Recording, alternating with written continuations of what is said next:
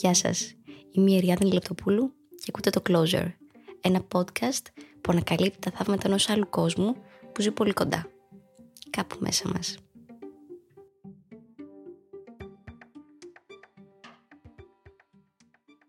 Με κάποιες σπάνιες εξαιρέσεις, όπως αυτές του Ιησού, του Σοκράτη, η αντίληψη που διαμορφώνουμε για τον εαυτό μας εξαρτάται κατά πολύ από την εικόνα που έχουν οι άλλοι για μας. Υπάρχουν στιγμές ή ακόμη και μέρες που δεν μπορούμε να ησυχάσουμε. Το μυαλό μας μας πηγαίνει πεισματικά σε διάφορες σκηνές. Σε έναν συνάδελφο που κάνει πως δεν μας βλέπει και στρέφει το βλέμμα του για να μην συναντήσει το δικό μας, σε εκείνο το κακόβουλο σχόλιο που δεχτήκαμε στα κοινωνικά μέσα, στην προσβολή που δεχτήκαμε από έναν φίλο ή ακόμη και σε ένα παράξενο βλέμμα, ξεκάθαρη ένδειξη λύπησης και απέχθειας από τον προϊστάμενό μας. Οι ανησυχίες αυτές συνεχίζονται και συνεχίζονται και μετατοπίζονται κατάπαυστα από τον έναν στόχο στον άλλον, καταστρέφοντας έτσι τον πολύτιμο χρόνο μας στη γη. Δεν ωφελεί να συμπεριφερόμαστε σαν να μην μας ενδιαφέρει καθόλου τι σκέφτονται οι άλλοι για μας, γιατί αυτό απλά δεν μπορεί να είναι αλήθεια. Υπάρχουν όμως τρόποι που μπορούμε να μειώσουμε αυτό το βάρος, να απελευθερωθούμε όχι μόνο από την υπερβολική ανησυχία για την γνώμη των άλλων, αλλά και να δημιουργήσουμε ένα φίλτρο που θα εμποδίσει τις γνώμες των άλλων να καθοδηγούν τη ζωή μας.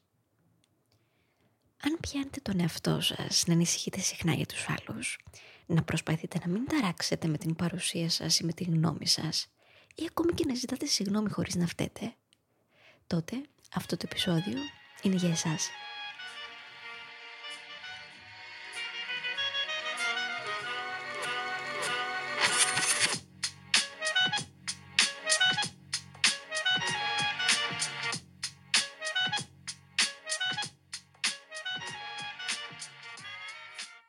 Για αρχή, περάστε λίγο χρόνο για να αναλογιστείτε γιατί σας ενδιαφέρει και σας επηρεάζει τόσο πολύ η γνώμη των άλλων.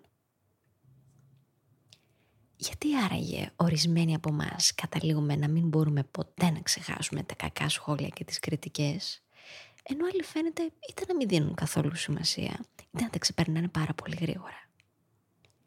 Η κεντρική εξήγηση έχει να κάνει με τον βαθμό και το είδος της αγάπης που λάβαμε στην παιδική μας ηλικία.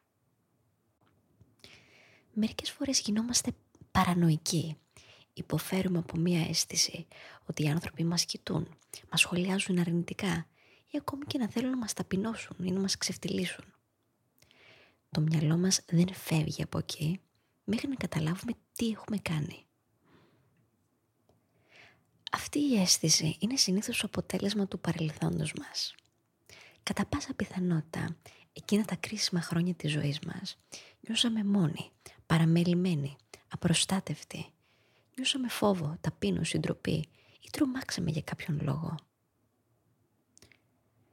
Μπορείτε να θέσετε κάποιες ερωτήσεις στον εαυτό σας. Όπως για παράδειγμα, υπήρχε κάποιος που να σας φόβιζε πολύ εκείνα τα χρόνια; Αν ναι, με ποιον τρόπο ασκούσε εξουσία πάνω σας; Το μη ασφαλές αλλά και το μη σταθερό περιβάλλον του σπιτιού έχει τη δύναμη να ποτίσει ολόκληρη την αίσθηση που έχουμε για τον έξω κόσμο. Μας μετατρέπει σε ανθρώπους καχύποπτους και επιφυλακτικούς.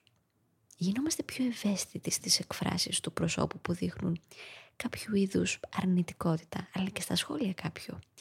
Και δίνουμε υπερβολική βαρύτητα σε αυτό που αντιλαμβανόμαστε. Η πραγματική ανάρρωση έρχεται με την συνειδητοποίηση ότι μας έχει συμβεί κάτι στο παρελθόν και όχι στο παρόν, όταν ήμασταν μικρά και ανίσχυρα πλάσματα.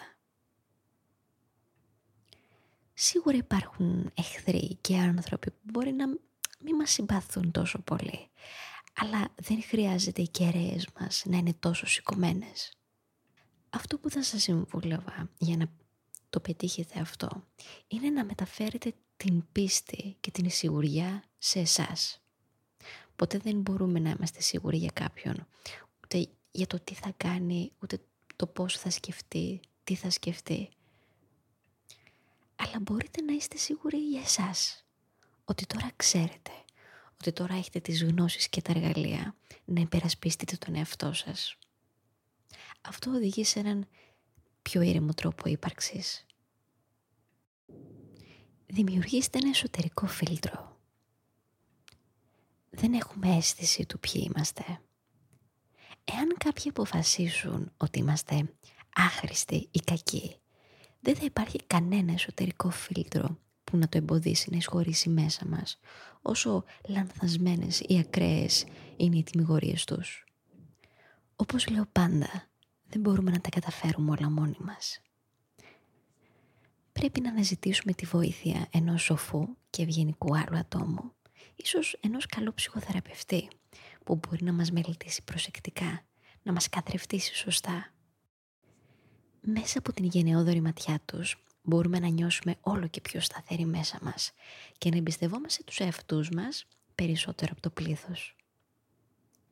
Σημασία δεν έχει πως φαινόμαστε σε μια τυχαία ομάδα ανθρώπων, αλλά τι γνωρίζουμε ότι είμαστε. Σε ένα γενικότερο πλαίσιο χρειάζεται να είμαστε πραγματικά συνειδητοποιημένοι για το ποιοι άνθρωποι μας περιβάλλουν. Είναι πάντα πιο εύκολο να είμαστε ο εαυτός μας και να νιώθουμε καλά με τη ζωή μας όταν περιτριγυριζόμαστε από ανθρώπους που μας ανεβάζουν, μας εμπνέουν, μας πιστεύουν αντί να περνάμε τις μέρες μας με ανθρώπους αρνητικούς που μας απορροφούν την ενέργεια και προσπαθούν να μας συγκλήσουν ή να μας δημιουργήσουν αμφιβολίες με κάποιον τρόπο. Τώρα μια αλήθεια που είναι ταυτόχρονα κάπως δυσάρεστη αλλά και λυτρωτική είναι ότι κανείς δεν νοιάζεται και δεν μας παρατηρεί τόσο πολύ όσο εμείς πιστεύουμε. Για παράδειγμα, ανησυχούμε ότι ο υπάλληλος πωλήσεων θα μας θεωρήσει τελείως χαζούς με αυτές τις ερωτήσεις που του κάνουμε. Ή είμαστε σίγουροι ότι οι άνθρωποι στα διπλανά τραπέζια θα αναρωτιούνται τι πρόβλημα μπορεί να έχουμε και δεν έχουμε φίλους για να τρώμε έξω μόνοι μας; Ή μπορεί να είμαστε πεπισμένοι ότι ο συνομιλητής μας ακόμη θα γελάει που όταν ασυστηθήκαμε, αντί να πούμε το όνομά μας, είπαμε το δικό του; Δεν έχουμε κανένα στοιχείο και όμως είμαστε τόσο σίγουροι ότι οι άνθρωποι νιώθουν έτσι για μας για να μας απελευθερώσουμε από αυτή την τιμωρητική αφήγηση, χρειάζεται να συνειδητοποιήσουμε ότι οι άνθρωποι δεν ασχολούνται μαζί μας, έτσι όπως και εμείς δεν ασχολούμαστε μαζί τους.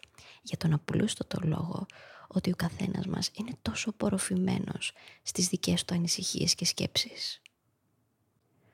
Όταν οι άνθρωποι είναι τόσο απορροφημένοι με την καριέρα τους, τις δυσκολίες με τον σύντροφό τους, το που θα πάνε διακοπές, τους μένει πάρα πολύ λίγος χρόνος για να σκεφτούν μια κακή στελιστική μας επιλογή ή μια βλακεία που είπαμε σε μια παρουσίαση.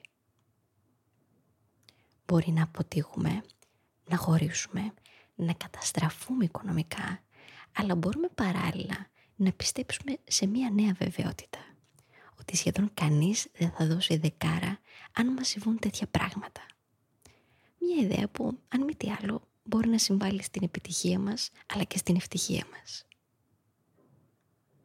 Και τέλος, πάρτε τα ρίσκα σας. Αν θέλετε να νικήσετε την τροπή ή τον φόβο σας για τις απόψεις των άλλων, θα πρέπει να κάνετε μικρά πράγματα που μπορεί ενδεχομένως να σας κάνουν να νιώσετε λίγη ντροπή ή φόβο. Δεν χρειάζεται να νιώθουμε τέλεια ή γεμάτη αυτοπεποίθηση για να κάνουμε πράγματα. Μπαίνουμε σε συνθήκες που μας προκαλούν φόβο, άγχος, δυσφορία. Το αντέχουμε όλο αυτό και το γεγονός ότι το αντέξαμε μας δίνει αυτοπεποίθηση. Μια αυτοπεποίθηση που θα λειτουργήσει σαν ασπίδα απέναντι στα σχόλια των άλλων. Θα σας έλεγα ότι δύο πράγματα που οδηγούν σε ένα πιο ήρεμο αλλά και πιο αυθεντικό τρόπο ύπαρξης είναι τα εξής. Νούμερο ένα. Να σταματήσουμε να προσπαθούμε να εντυπωσιάσουμε άτομα που μπορεί ούτε καν να έχουμε σε υπόλοιψη. Και νούμερο δύο. Να σταματήσουμε να παίρνουμε τα πράγματα τόσο προσωπικά. Ας προσπαθήσουμε να κάνουμε μέσα μας μια νέα αρχή. Να παραμείνουμε πιστοί σε αυτό που πραγματικά είμαστε.